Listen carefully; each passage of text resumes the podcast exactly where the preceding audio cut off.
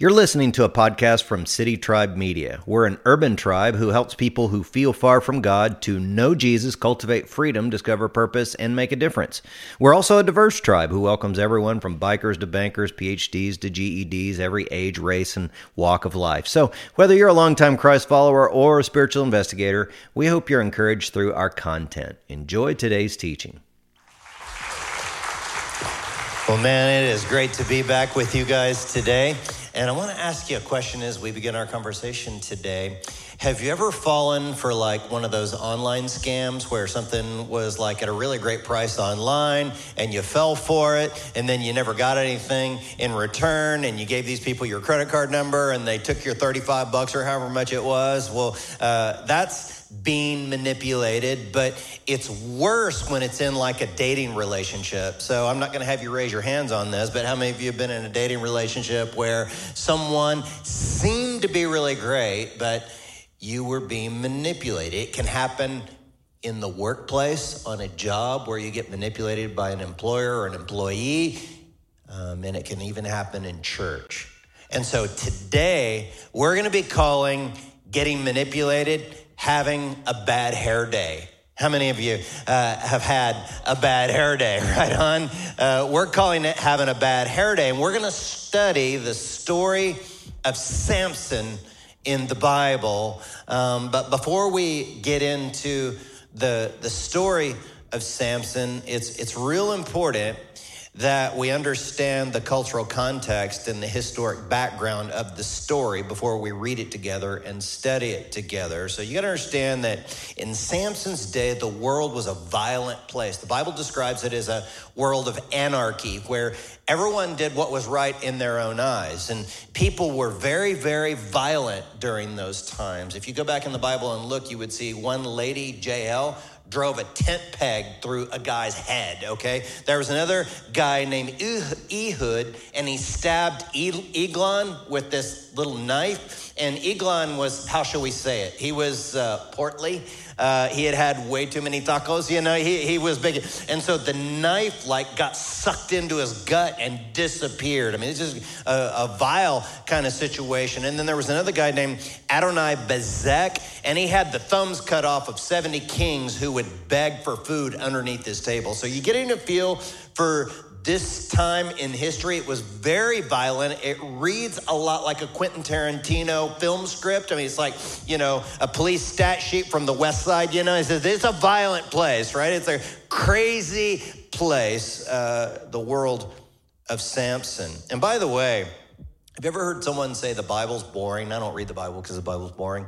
These are the people that have not read the Bible, okay? When you see the kinds of things that happen in this part of the Bible, um, it is uh, really fascinating, to say the least. Now, the enemies of the Jewish people at this time and Samson's enemies were a people called the Philistines. And the Philistines were very violent as well. In fact, they took Samson's first wife and her father and they burned them alive. So you got to understand, the Philistines are not the greatest people to live among, and they were the oppressive overlords of this particular day.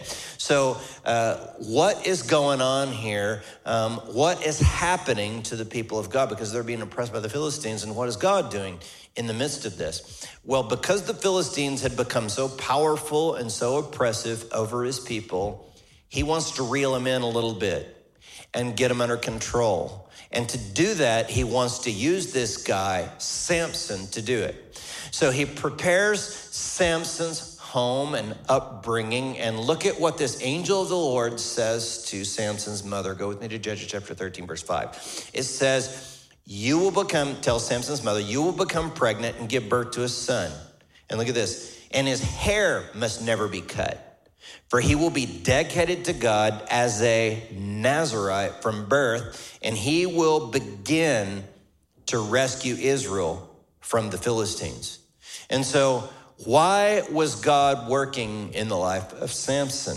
Well, first he wanted to rescue the Jewish people from the Philistines. But look at this next verse, Judges chapter fourteen, verse four. It says, the Lord was at work, because by the way, how many of you know God's always at work doing something?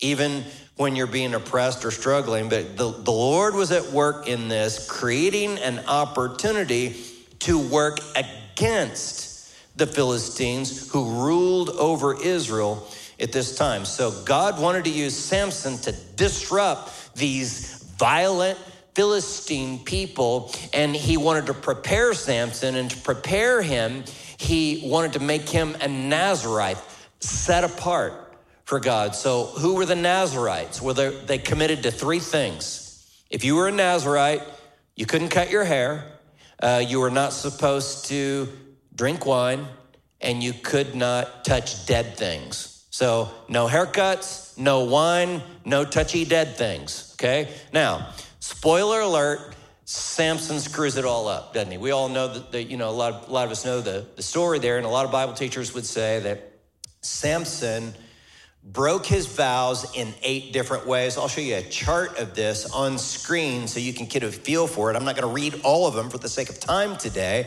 but uh, you, you can see on the chart that a lot of times Samson touched a lot of dead stuff, and then it's quite possible that Samson drank wine, but the straw that broke the camel's back was when Samson had his bad hair day and he got a haircut. Now, let's rewind prior to the time of Samson's bad hair day. He was given a superhuman, supernatural kind of strength to fight, to disrupt the Philistines. In fact, he had such strength that he was able to kill a lion with his bare hands. He was able to take the jawbone of a donkey and slay a thousand Philistines. And so he had this great strength while he stayed within his commitment to the Lord. But once he got outside of that, he struggled. And so with all this historical backdrop in mind, I want us now to stand together for the reading of God's word, the story of Samson's bad hair day. It's in Judges chapter sixteen. We'll start reading in verse four. It says, after this, he, Samson, loved a woman in the valley of Sorek, whose name was Delilah. And the Lord of the Philistines came up to her and said to her, seduce him and see where his great strength lies and by what means we may overpower him, that we may bind him to humble him. And we will each give you eleven hundred pieces of silver. So Delilah said to Samson, please tell me where your great strength lies and how you might be bound that one could subdue you. Now, let's take a time out just for a second. If someone in a relationship ever asks you the source of your strength and how you can be bound, red flag in the relationship. Anybody? Anybody? Red flag in the relationship. And so what happens from there in the story is that Samson lies to her a few times about the source of his strength. And we'll pick up the story there in verse nineteen. It says, she made him sleep on her knees. And she called a man and had him shave off the seven locks of his head. Then she began to torment him, and his strength left him. And she said, the Philistines are upon you, Samson. And he awoke from his sleep, and he said, I'll go out as at other times and shake myself free. But he did not know that the Lord had left him. And the Philistines seized him and gouged out his eyes and brought him down to Gaza and bound him with bronze shackles. And he ground the mill in the prison.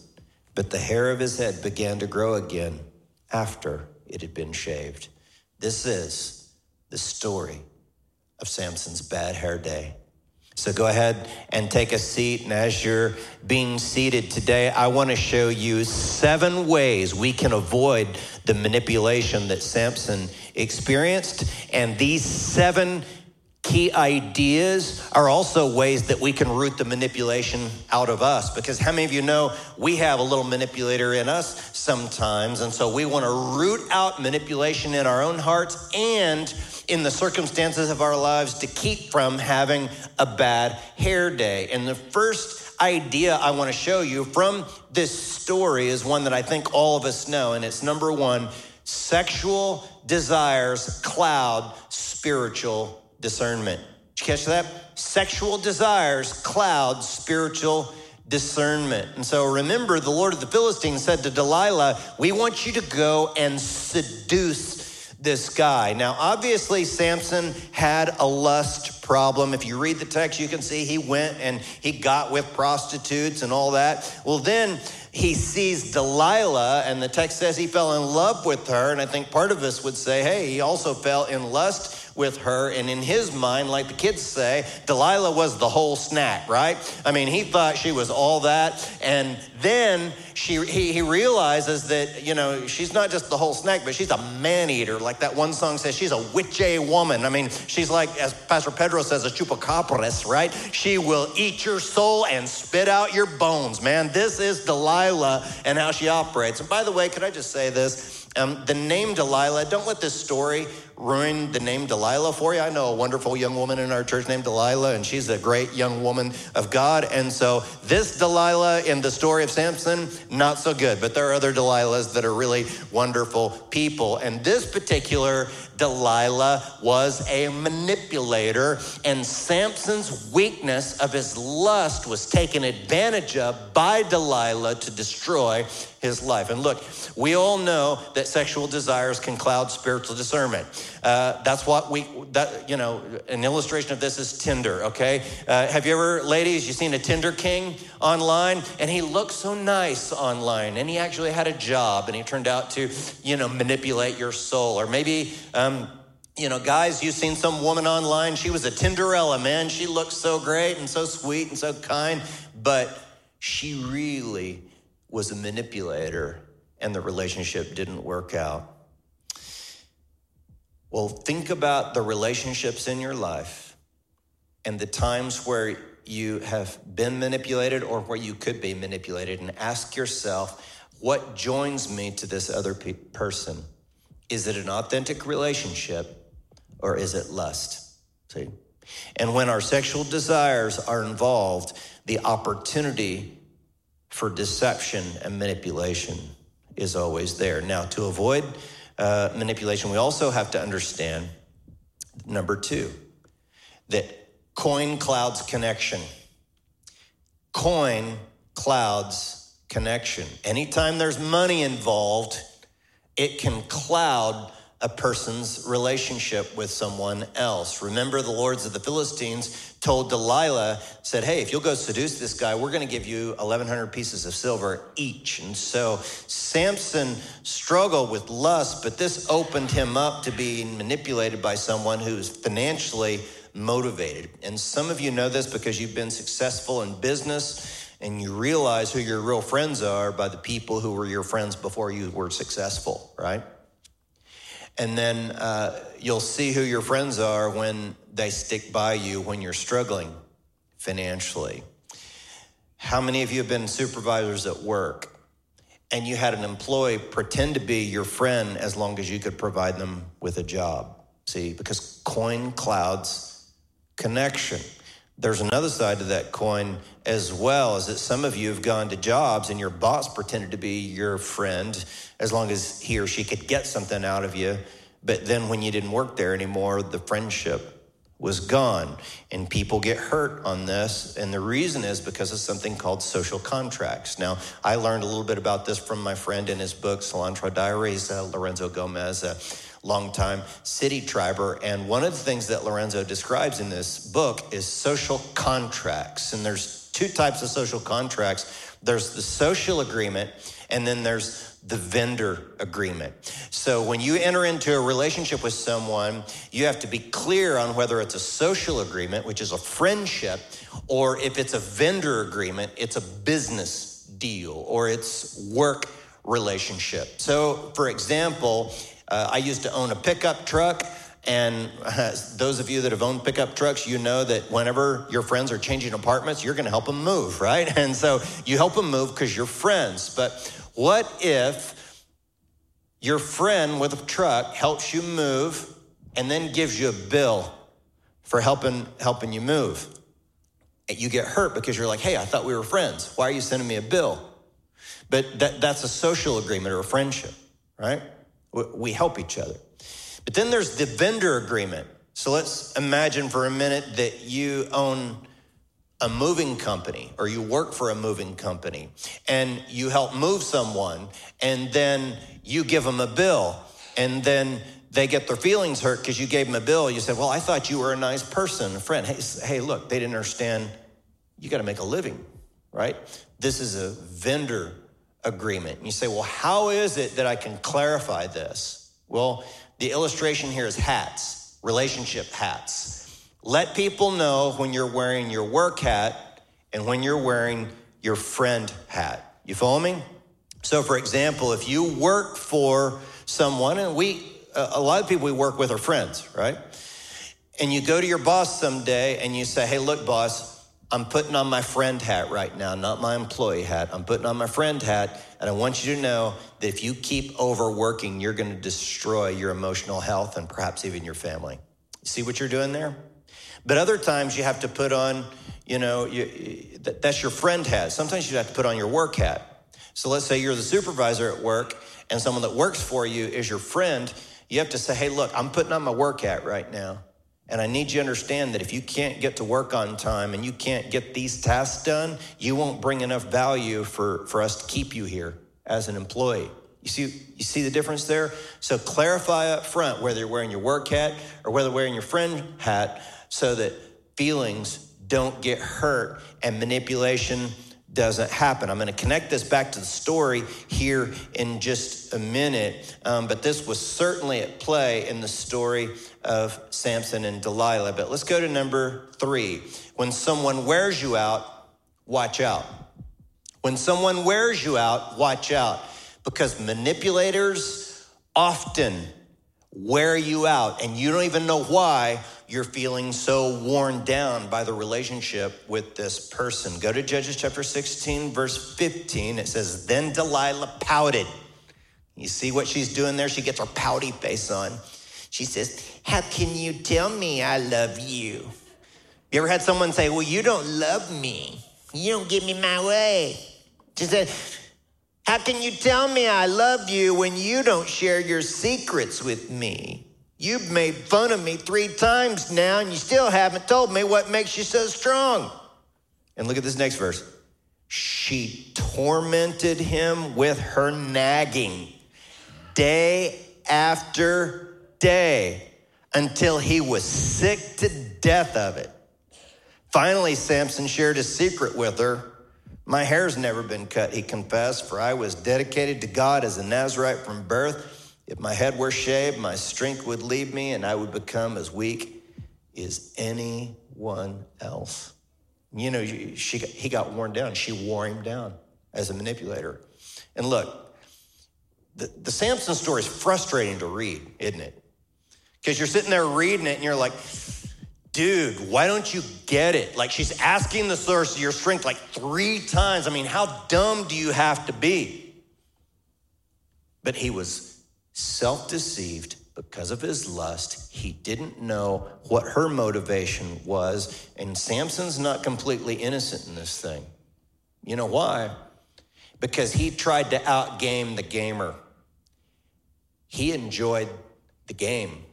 Have you ever been in a relationship, a dating relationship with someone, and it felt like a continual game? Well, it's a manipulation situation. And so don't, don't try and game with the gamer. Don't try and out-manipulate a manipulator, because here's what was taking place with Samson and Delilah. The text says Samson actually loved Delilah. Now, Samson had his problems. There's no doubt. Samson was a wingnut in a lot of ways. But he actually loved Delilah. But what? So, so what is that when you love someone, you want a relationship? That's a social contract, isn't it? Remember what we talked about earlier, the social contract, vendor, vendor agreement, social agreement? He wanted a, a social agreement with her. But what he didn't know was that she wanted a vendor agreement with him. She was in the relationship for the money. And that's what manipulators do, is they pretend to have one agreement when the reality is they want something else, you see. That's what Delilah did with Samson. So what's the solution? How do you deal with someone who, when you want a relationship, they just want your money or something else from you? You have to cut them out of your life. See, the Delilah spirit is a lot like the Jezebel spirit. And in Revelation chapter two, Jesus says, you cannot tolerate that Jezebel. You have to, as much as is possible, cut manipulators out of your life. And here's why. Because what God knows that oftentimes we're blinded to is that manipulators over time will wear you down and wear you out and get you to have a bad hair day. You follow me? So there's this book that I read years ago called Bailing Forward by John Maxwell. And in the book, he tells the story about these researchers. And these researchers put a group of monkeys, like four monkeys, in this enclosure. And in the middle of the enclosure, in the middle of this little room, they had a pole that went up the middle, up to the ceiling, and up to the top of the pole, there was there were some bananas. And the first monkey climbed up the pole, and just when the monkey started reaching for a banana, they sprayed this like cold water on the monkey, and the monkey went screeching down the pole and ran away. And each time one of the monkeys would try and climb up the pole to reach for a banana, they would they would shoot this spray of cold water on the monkey. So none of the monkeys wanted to climb up to the top. And then, as a part of their experiment, they replaced one of the monkeys with a new monkey that had never been sprayed down with cold water. And when that monkey tried to climb up the pole, you know what the other monkeys did? They grabbed that monkey and pulled him down. And then over time, they would replace another monkey. So next there were two monkeys in there that had never been sprayed with water. And each time the new monkey would get in the enclosure, that monkey would try and climb to the top to grab a banana, and the other monkeys would pull him down. And they continued the experiment until all the monkeys had been replaced. None of the monkeys had been sprayed down with the cold water, yet none of the monkeys would climb up to the top to try and get food. They wouldn't eat because they had been manipulated and worn down, and they didn't even know why they were afraid to go to the top. They just wouldn't. And that's how manipulators wear us down over time. And that's what Delilah did to Samson. Delilah made a monkey out of Samson. And at this point in the story, not only was his hair cut, his strength was gone, he was humiliated, he was on the grind like a beast of burden grinding out grain. He was a slave to the enemy. And if only Samson had known number four. And it's simply this: the greatest gift to discern manipulation is the Holy Spirit. If you believed in Jesus, I, I don't assume that everyone here has already believed in Jesus, but when you believe in Jesus, the Holy Spirit of God comes to live in you. And here's the way that a lot of us would describe it, is that the Holy Spirit gives you what's called a check in your spirit when you're being manipulated or when something's not quite right.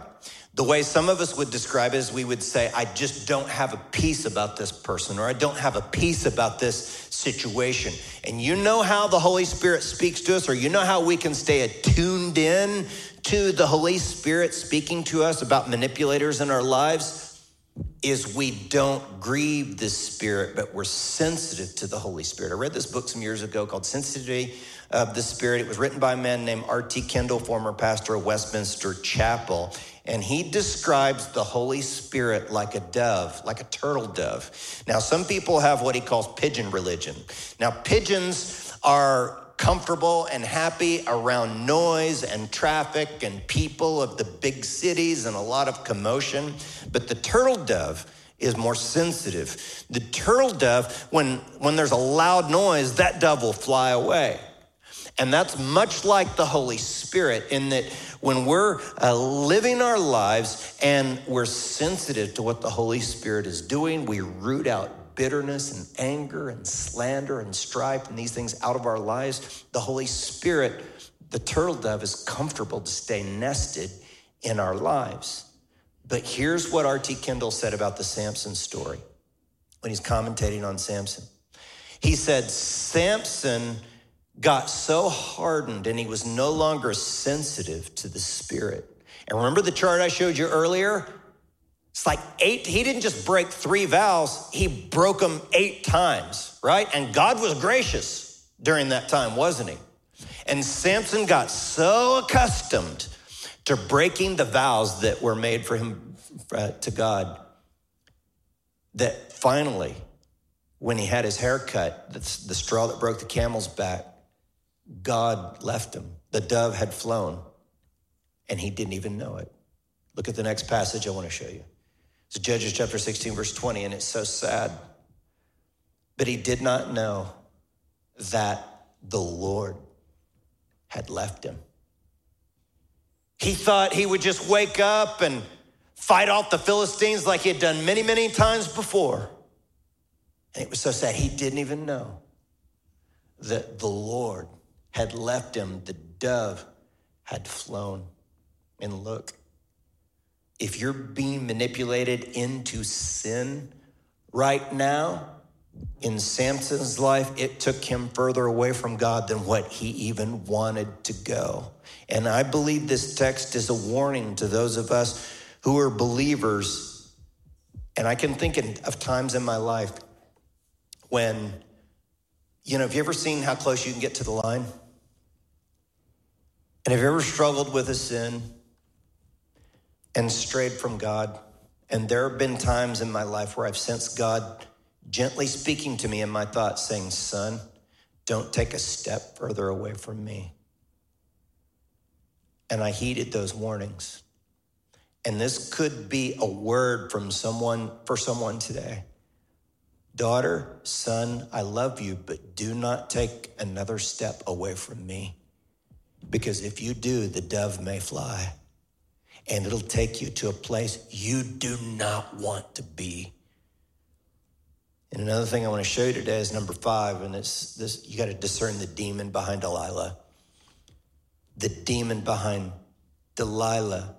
Because manipulators are not our enemies, but there is a spirit behind them oftentimes that motivates them and animates them towards deceiving the people of God. Who was the demon behind Delilah? Let me show you in Judges chapter sixteen, verse twenty-four. Now the lords of the Philistines gathered to offer a great sacrifice to Dagon, their god.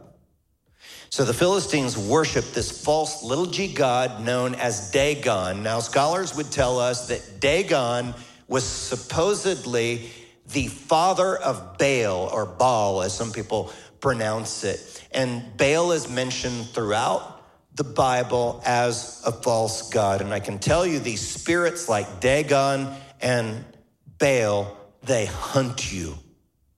They hunt you to try and destroy you and manipulate you. And in the story that we're reading today, uh, Dagon was influencing and manipulating Delilah to get Delilah to manipulate and destroy Samson.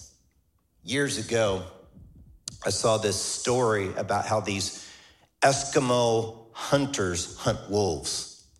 And basically what they do is they'll take a knife and they'll sharpen the knife blade. And then they dip the knife in blood. And then they freeze it. They make like a blood popsicle on the blade of the knife. And then they take the knife and they bury it in the ground with the blade side up. And the noses of those wolves are so sensitive to blood that they'll sniff it and they'll smell it and they'll come up to the knife and then they start to lick the blade of blood. And then they get into bloodlust, a frenzy, and they keep licking that blade and licking it. And then they get to a point where they don't even know that the blood that's coming from their mouth is their own. And the wolf hunters will follow little trickles of blood through the snow, and they'll find the wolf laying there, bleeding out, having been manipulated by its own bloodlust. And that's precisely what happened in the story of Samson and Delilah, is that Dagon hunted Samson, knowing what pushed his buttons, knowing just how to manipulate him. And there is a Dagon that is trying to destroy your life as well. And that's where we need to take a time out just for a minute and proclaim in the air, into our minds and into our hearts, that when you're in Christ, Dagon has no power to manipulate you unless you allow it. You follow me? Whatever happened to old Dagon?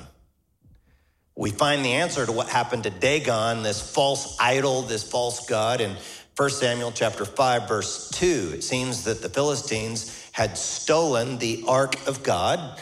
You know, the Ark of the Covenant, maybe you've seen it on the Indiana Jones movies. And here's what the text says. It says, they carried the Ark of God to the temple of who?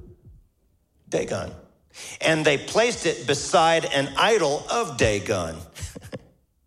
Verse three, but when the citizens of Ashdod, or in other words, the Philistines, went to see it the next morning, Dagon had fallen with his face to the ground in front of the Ark of the Lord. And so they took Dagon and put him in his place.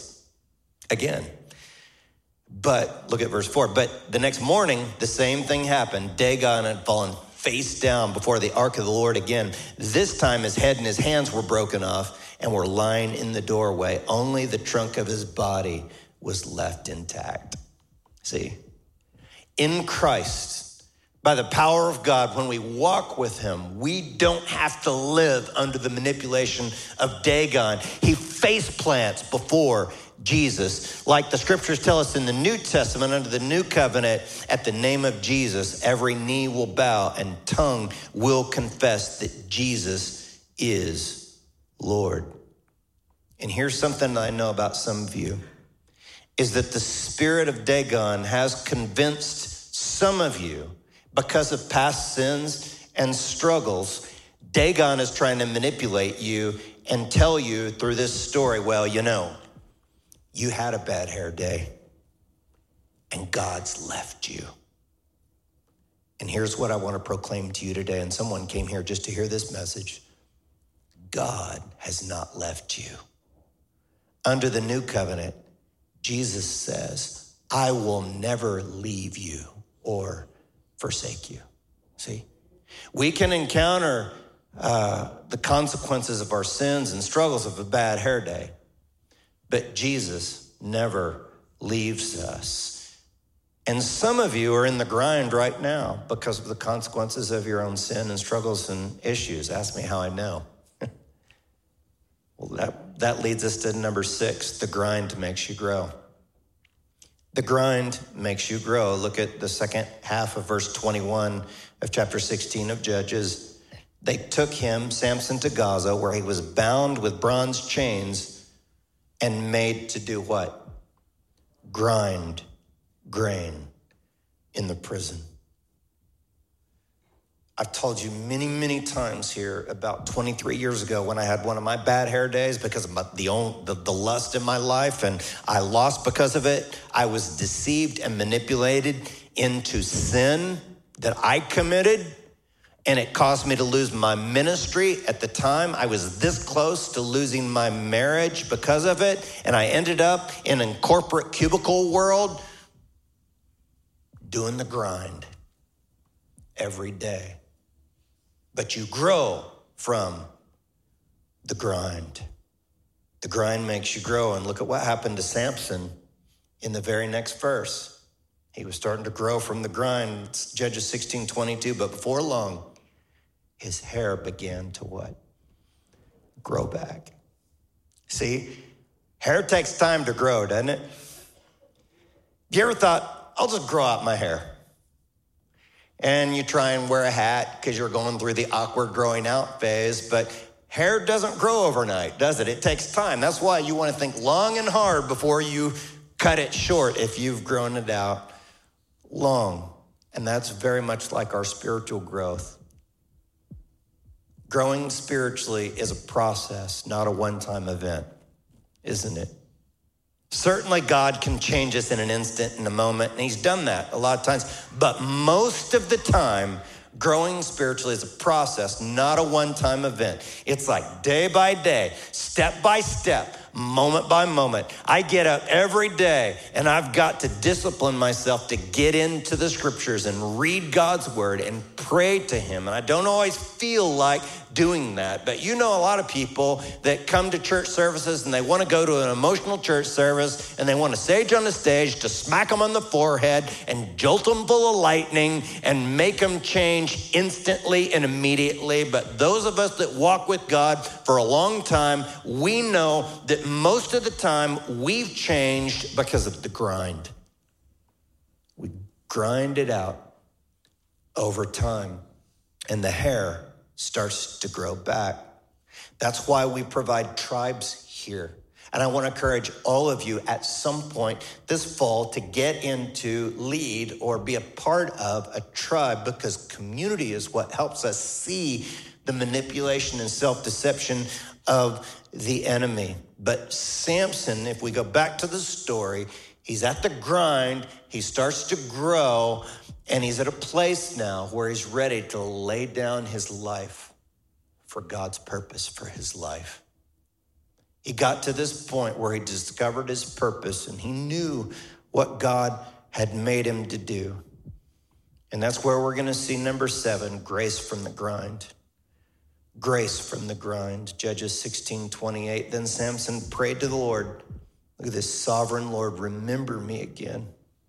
Oh God, please strengthen me one more time. And then Samson put his hands on the two center pillars that held up the temple, and pushing against them with both hands, he prayed, let me die with the Philistines. And the temple crashed down on the Philistine rulers and all the people. So he killed more Philistines, more people when he died than he had during his entire life. And I've heard some people say that Samson's last act, you know, when he pushed down the pillars. I've heard some people say that last act was a tragedy because he lost his life. But I don't think so. I don't think it's a tragedy any more than the Alamo was. Because, see, the Alamo was a battle that was won, lost, but it made room for the war to be won. And that's what happened with Samson, is that the purposes of God in his life, like we've already seen from this text, were that he would disrupt the Philistines. And he did just that by taking out three thousand of these violent Philistine people in one last act. And some would say that Samson is a Christ figure. Of course, Jesus didn't have all the imperfections and quirks of Samson, no doubt. But Jesus did, like Samson, stretch out his arms when he died on the cross for you and I. And he allowed himself to have a bad hair day. They would pull the hair of his beard as he was being crucified, dying for my sins and for yours, see. And he died there so that you and I don't have to have the ultimate bad hair day. Do you know what the ultimate bad hair day is? It's the last day that a person rejects Christ. It's the time that a person rejects Jesus for the very last time, and it plunges that person into an eternity after they die, separated from God. But what you have to know today is that God's heart is love for you. Jesus doesn't want anyone to have an ultimate kind of bad hair day. In fact, the scriptures tell us that he loves you so much that he has the very hairs of your head numbered, doesn't he? And he brought someone here today so that you could be adopted as his daughter or his son, because he loves you so much. So with that in mind, what do you say we bow for prayer? And if you would like to begin love relationship with God through Jesus now, just say something like this to him in your own heart and mind. Just say something like, God, I choose to believe that you died on the cross for my sin, and you rose again from the dead to give me new life. Welcome into my life. And as we continue in prayer, I want to continually speak out today that Dagon and those spirits of manipulation have no authority in this church. You may not continue to manipulate people, to divide people, to destroy this church or destroy our lives. So I pray in Jesus' name, may the Lord Jesus Christ rebuke all spirits of manipulation here. And as we continue in prayer, I can't help but think that someone is in the grind right now. And you feel like God has left you, whether or not he has. And you feel like your life is just going around in circles. If that's how you feel right now, would you just look up at me real quick? You feel like you're in the grind right now and that you feel like God has left you, even though perhaps he hadn't, yeah. Well, I want you to pray something similar to what Samson prayed. Just say something like this between you and God. Sovereign Lord, remember me again. Oh God, please strengthen me one more time. Holy Spirit, would you fill those that have just prayed that? Holy Spirit, dove of God, would you fly back and light on their shoulder, in their hearts, and make this a place where you feel so at home, Holy Spirit. Thank you for what you're doing in our lives and in our church. And we pray these things in the name of the Father, the Son, and the Holy Spirit. Everyone said, amen. Amen. I hope that was helpful for you and encouraging for you. Um, and next week, we're going to continue exploring this idea of having a bad hair day and avoiding manipulation when we study the Old Testament story of Absalom. Uh, these are two of the guys in the Old Testament, Samson and Absalom, both had this long flowing hair, and we're going to learn about how to avoid manipulation in the story of Absalom next Sunday. As Pastor uh, Pedro mentioned earlier, Um, one of the ways that we worship is through our financial stewardship and giving. And how many of you know that pastors can be manipulators when it comes to money sometimes? That's why we're just very straightforward about it here. And we just say, hey, if you don't believe in this type of stuff, man, this service is our gift to you. We don't serve anyone different according to how much money they give at the church. And we just say to those that follow Jesus, hey, start with a tithe or a tenth, um, like the ancient principle in the scriptures teaches to do. And if you don't like this church, do it at another church, um, but just tithe so that you can experience the peace of God on your finances. Pedro told you the four ways to pull that off since we don't pass buckets or plates, whether it's online, by mail, texting, or uh, at the giving stations. Man, may the Lord bless you um, for your generosity today. So why don't you stand up together? And I wrote you guys a little benediction poem today that I hope will be true of you as you leave here. Um, and the poem is entitled Bad Hair Day. In the mirror I gaze, my hair astray. A bad hair day got me feeling dismayed. But it's more than that, it's a metaphor for the manipulation in this world I explore.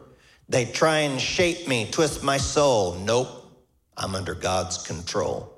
From the mane of my head to the thoughts in my mind, I break free from the chains that bind. They say, play the game, conform, but I refuse. I'm getting transformed. I see through their lies like a sharp-edged blade. Manipulation's a game, but I won't be played. My hair may be wild, but it's my crown. The enemy won't bring me down. I'll rise above like a phoenix in flight. With every strand, I'll reclaim my might. No more manipulation. I'm breaking free. This hair's a statement of authenticity. My hair's growing, and I'm finding grace from the grind.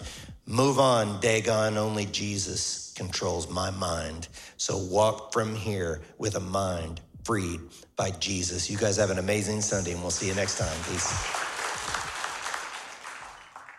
We're glad you were a part of the tribe today. To further connect with us, check the City Tribe YouTube channel, iTunes, SoundCloud, Instagram, Facebook, or our website, city tribe dot church. May you go from this podcast knowing that you are loved.